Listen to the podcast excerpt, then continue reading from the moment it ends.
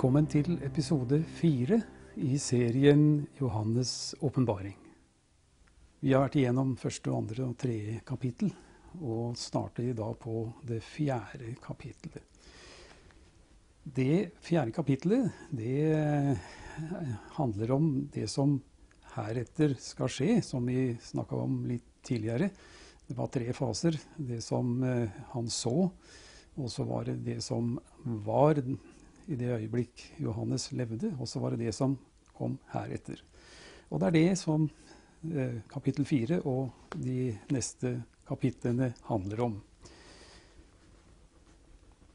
Før vi går inn på nettopp det fjerde kapitlet, som da handler om eh, det som Johannes får se i himmelen, så eh, skal vi gå til Esekiel. For i det fjerde kapitlet så får vi se at han får øye på noen slags vesener som ikke det sies så veldig mye om i dette fjerde kapittelet. Men vi vet at da Esekiel ble satt inn i tjeneste, så fikk han et møte med Herren som er veldig, veldig spesielt. Og dette beskriver han i det første kapitlet i Esekiels bok. Så vi tar vår tid til å, å, lese litt og dvele litt ved det som står der. Her skriver Esekiel det skjedde i det 30. året, i den fjerde måneden, på den femte dagen i måneden, mens jeg var blant de bortførte ved elven Kebar, at himmelen åpnet seg, og jeg så syner fra Gud. Esekiel var en, profete, en profet som var sammen med de bortførte til Babylon. Han og Jeremia og, og enda en som heter Daniel, var der. Og vi ser at det, her beskriver han da et møte med Herren. Så vi leser noen ganske få vers videre her. Da kom Herrens ord til presten Esekiel, Bu, skal vi se, Busis sønn, i kaldernes land, ved elven Kebar. Herrens hånd kom over han der. Og så sier han, og jeg så og se, et stormvær kom fra nord. En stor sky med stadig flammende ild. En strålende glans omga den, og midt i den, midt i ilden, viste det seg noe som så ut som blankt metall.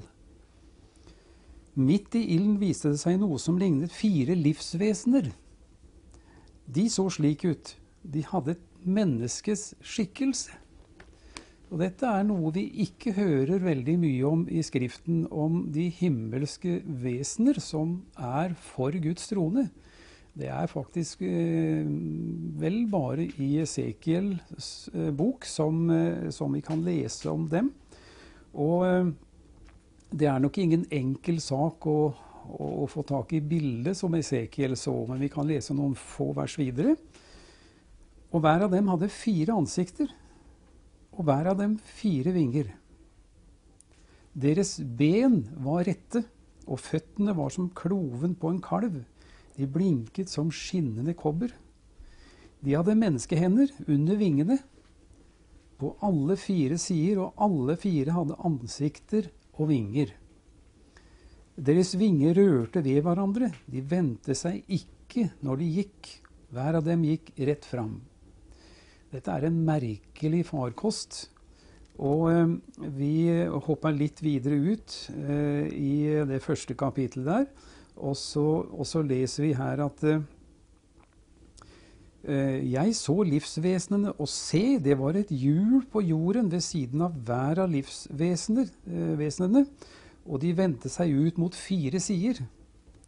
Hjulene så ut som de var gjort av noe som lignet krysolitt. De var alle fire lik hverandre, og det så ut som de var gjort slik at det ene hjulet var inni det andre. De gikk til alle fire sider, og de vendte seg ikke når de gikk. En merkelig farkost som Esekiel der får, får se. Og han skriver videre at når livsvesenene gikk, så gikk hjulene ved siden av dem. Og når livsvesenet hevet seg fra jorden, så hevet også hjulene seg.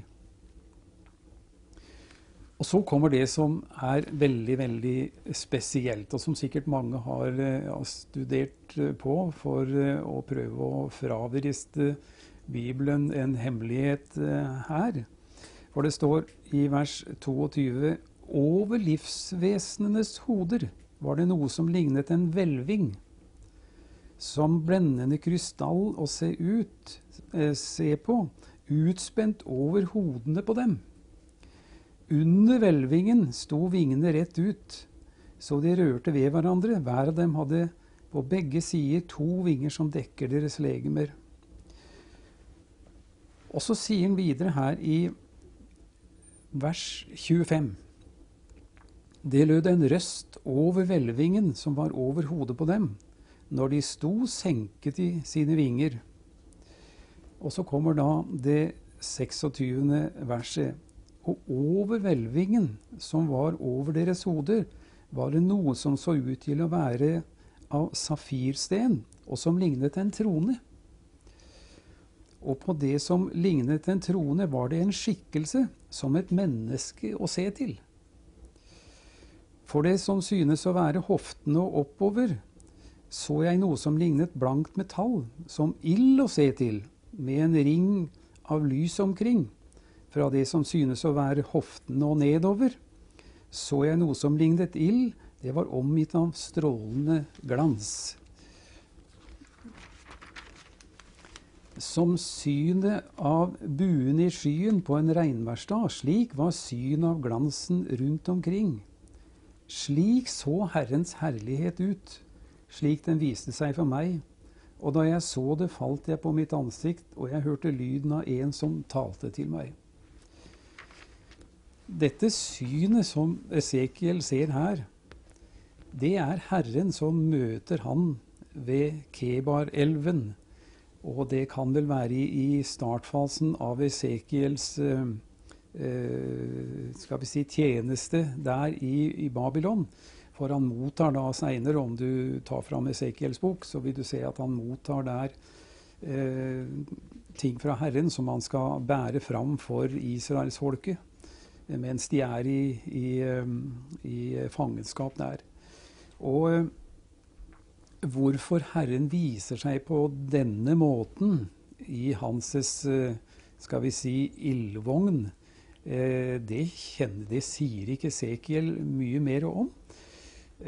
Vi kan i grunn se litt lenger framover, når Elias blir hentet hjem så sier Elias at, uh, til Elisha at hvis du, ser, hvis du greier å se at jeg blir hentet, så skal du få kappen min, sier han, og så skal du få da en dobbel del av min salvelse. Og Elias blei hentet hjem, sier Elisha, i en ildvogn. Og om det var den samme ildvogna som uh, viser seg her, det, det vet vi vel ikke sikkert.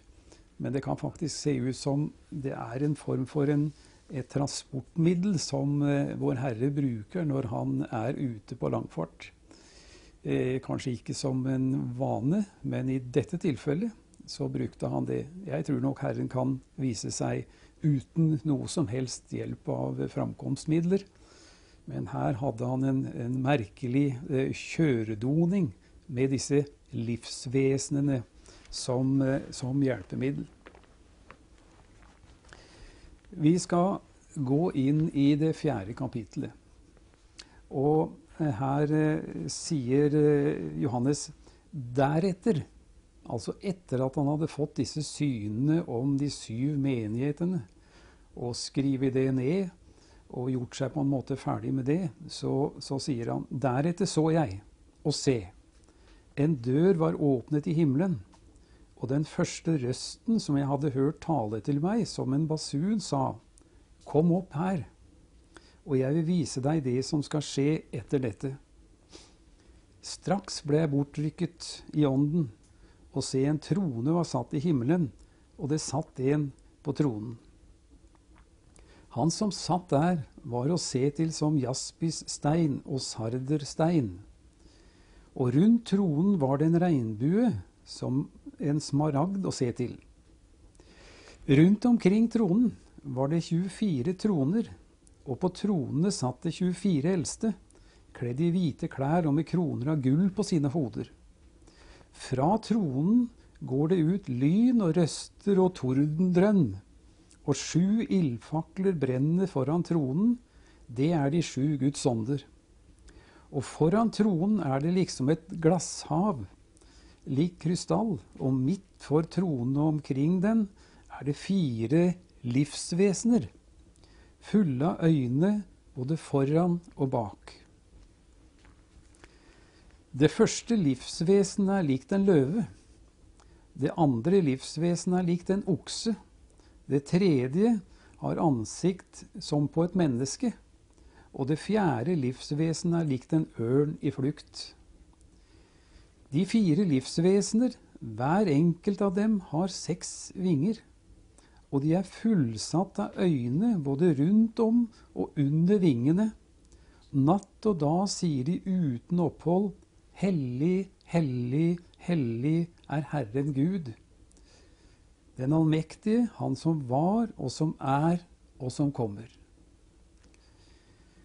Og når de fire livsvesener gir pris og ære og takk til Ham som sitter på tronen, Han som lever i all evighet, da faller de 24 eldste ned for Ham som sitter på tronen, og tilber Han som lever i all evighet, og kaster sine kroner ned for tronen og sier:" Verdig er du, vår Herre Gud, til å få lovprisningen og æren og makten, for du har skapt alle ting, og på grunn av din vilje ble de til, og ble de skapt. Dette fjerde kapittel er langt vanskeligere å forstå og tolke enn de foregående. De tre første handler om jordiske ting, mens nå beveger vi oss over i de himmelske ting. Og her er det mye symbolikk.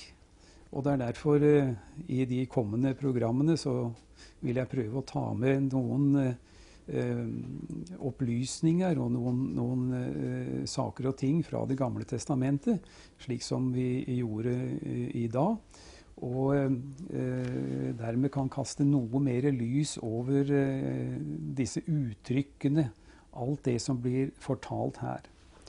Så går vi eh, igjennom det eh, igjen, og da sier han det var åpnet i eh, kapittel 4 vers 1, så sier han og se, det var en dør som var åpnet i himmelen. Seinere i eh, Johannes' åpenbaring så vil vi se det at Johannes får se hele himmelen åpnet. Her står det at det er bare en dør som er åpnet.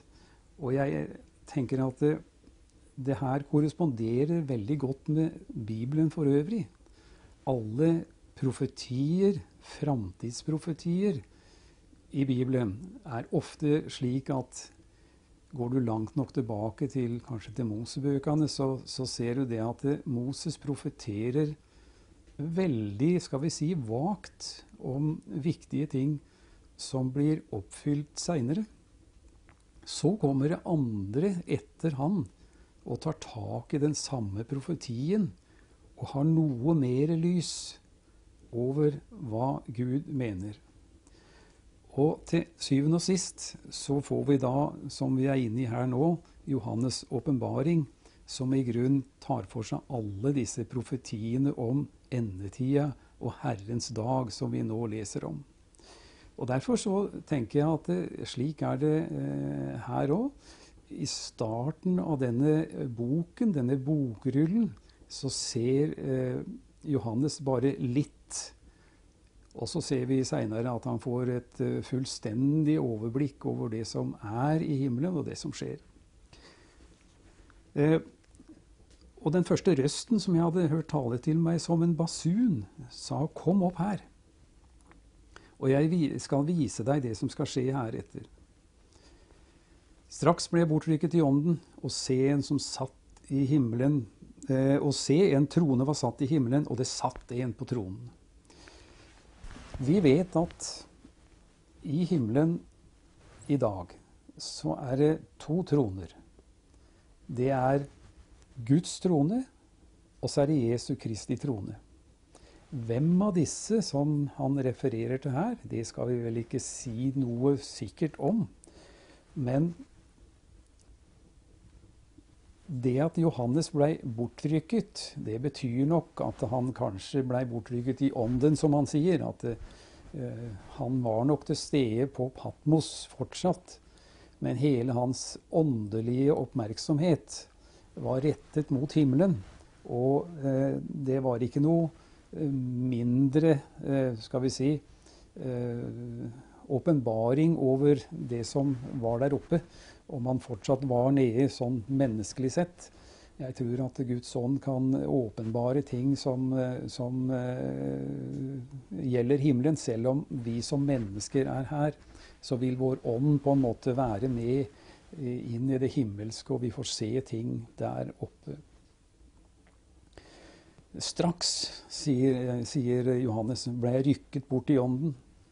Og så ser han denne tronen. Og så beskriver han da hvordan denne tronen ser ut. Og eh, det er nok vanskelig for, for, mennesker å beskrive himmelske ting helt rett fram og rett ut, og, og, sånn at du og jeg kan forstå det fullt ut. Men ofte blir det brukt steinsorter med mange flotte farger eh, som eksempler på det som blir sett der oppe. Og så sier han i det fjerde verset rundt omkring tronen var det 24 troner, og på tronene satt det 24 eldste. Dette er interessant. Dette er veldig interessant. For spørsmålet er hvem er disse 24 eldste? Vi skal ikke røpe noe eh, om det enda. Eh, det skal vi ta i det neste kapitlet. Eh, men de var, det står at de var kledd i hvite klær og hadde kroner av gull på sine hoder hvis vi kjenner til Skriften for øvrig, så ser vi at det, det, er symbolikk i det her. Hele denne boken er full av symbolikk. Og om du kjenner til symbolbruken, så vil du også da kunne med en gang eh, forstå mye av dette med de hvite klærne og kroner av gull. Det er noe som Bibelen eh, refererer til andre steder i, i, Skriften, og vi kommer nok mer inn på det etter hvert. Og Så sier han i eh, det neste at eh, foran tronen, eller fra tronen går det ut lyn og røster og tordendrønn. Eh, slik blir ofte Guds røst beskrevet som voldsomme naturkrefter som gir fra seg lyd som ingen menneske kan frambringe. Det står at lyden av Herrens røst er som mange vann, står det. Eh, og du, hvis du har stått ved en foss, en stor foss en gang, og, og hørt lyden av det, så, så, kan du, så, kan du, tenke at når Herren taler, så overdøver han alt annet. Det er det som er symbolikken her i, i det som blir skrevet. Og så sier han da videre i det sjette kapitlet, kapitlet at foran tronen er det liksom et glasshav likt krystall. Eh, og midt foran tronen og omkring den er de fire livsvesener fulle av øyne foran og bak. Her kommer det inn, det som vi leste om i Esekiel. At disse livsvesenene de har egentlig sitt skal vi se, sitt tilholdssted, sin spesielle plass eh, ved tronen, ved Guds trone i himmelen. Og det kan se ut som de ikke har eh, noe annen, eh, skal vi si, eh, oppgave enn å være der Herren er. Eh, for det er tydelig at når Herren er ute på, på reise, så er de til stede eh, sammen med Han. Men så var det det glasshavet, da. Et glasshav likt krystall.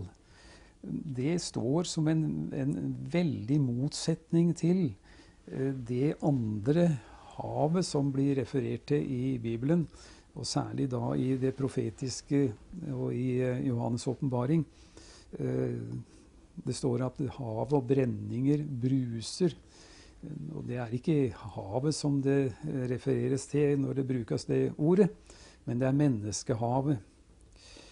Og slik som vi opplever nå, når denne serien blir tatt opp, så er vi midt oppe i en pandemi. En koronapandemi. Og dette har brakt med seg både uro og vanskeligheter for menneskene, i tillegg til alle de andre vanskelighetene som denne tida rett før Herrens gjenkomst bringer med seg. Og Derfor så står eh, dette glasshavet rundt Herrens trone, der det kan være, det kan være representativt for de som da på den tida er i himmelen, men som er helt rolig som ikke har disse problemene som, som dette opprørte menneskehavet her nede har.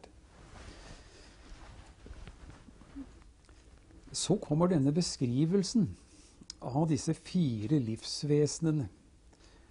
Og der ser vi at det er akkurat på samme måte som, som Esekiel. Det første hadde, var likt en løve. Det andre var likt en okse. Det tredje et menneske, og det fjerde er likt en ørn i flukt. Dette representerer det ypperste i hver sin avdeling, kan du si, som Gud har skapt. Og noen går vel så langt også og sier det at uh, dette her er fire sider ved Jesu person. Og det kan være interessant hvis ikke vi strekker det bildet for langt så, så, kan vi, så, kan vi, jo være med på det at de fire evangeliene presenterer Jesus på fire forskjellige måter. Dette er eh, absolutt eh, forsvarlig å si det sånn. Og da er det jo sånn at eh, det var løven av Juda som da kom fram i Matteusevangeliet. Og så er det da oksen, altså den arbeidende, den hardt arbeidende, den ypperste av disse trekkdyrene som, som blir omtalt i Bibelen, eh, som han opp, også representerer i, i Markus.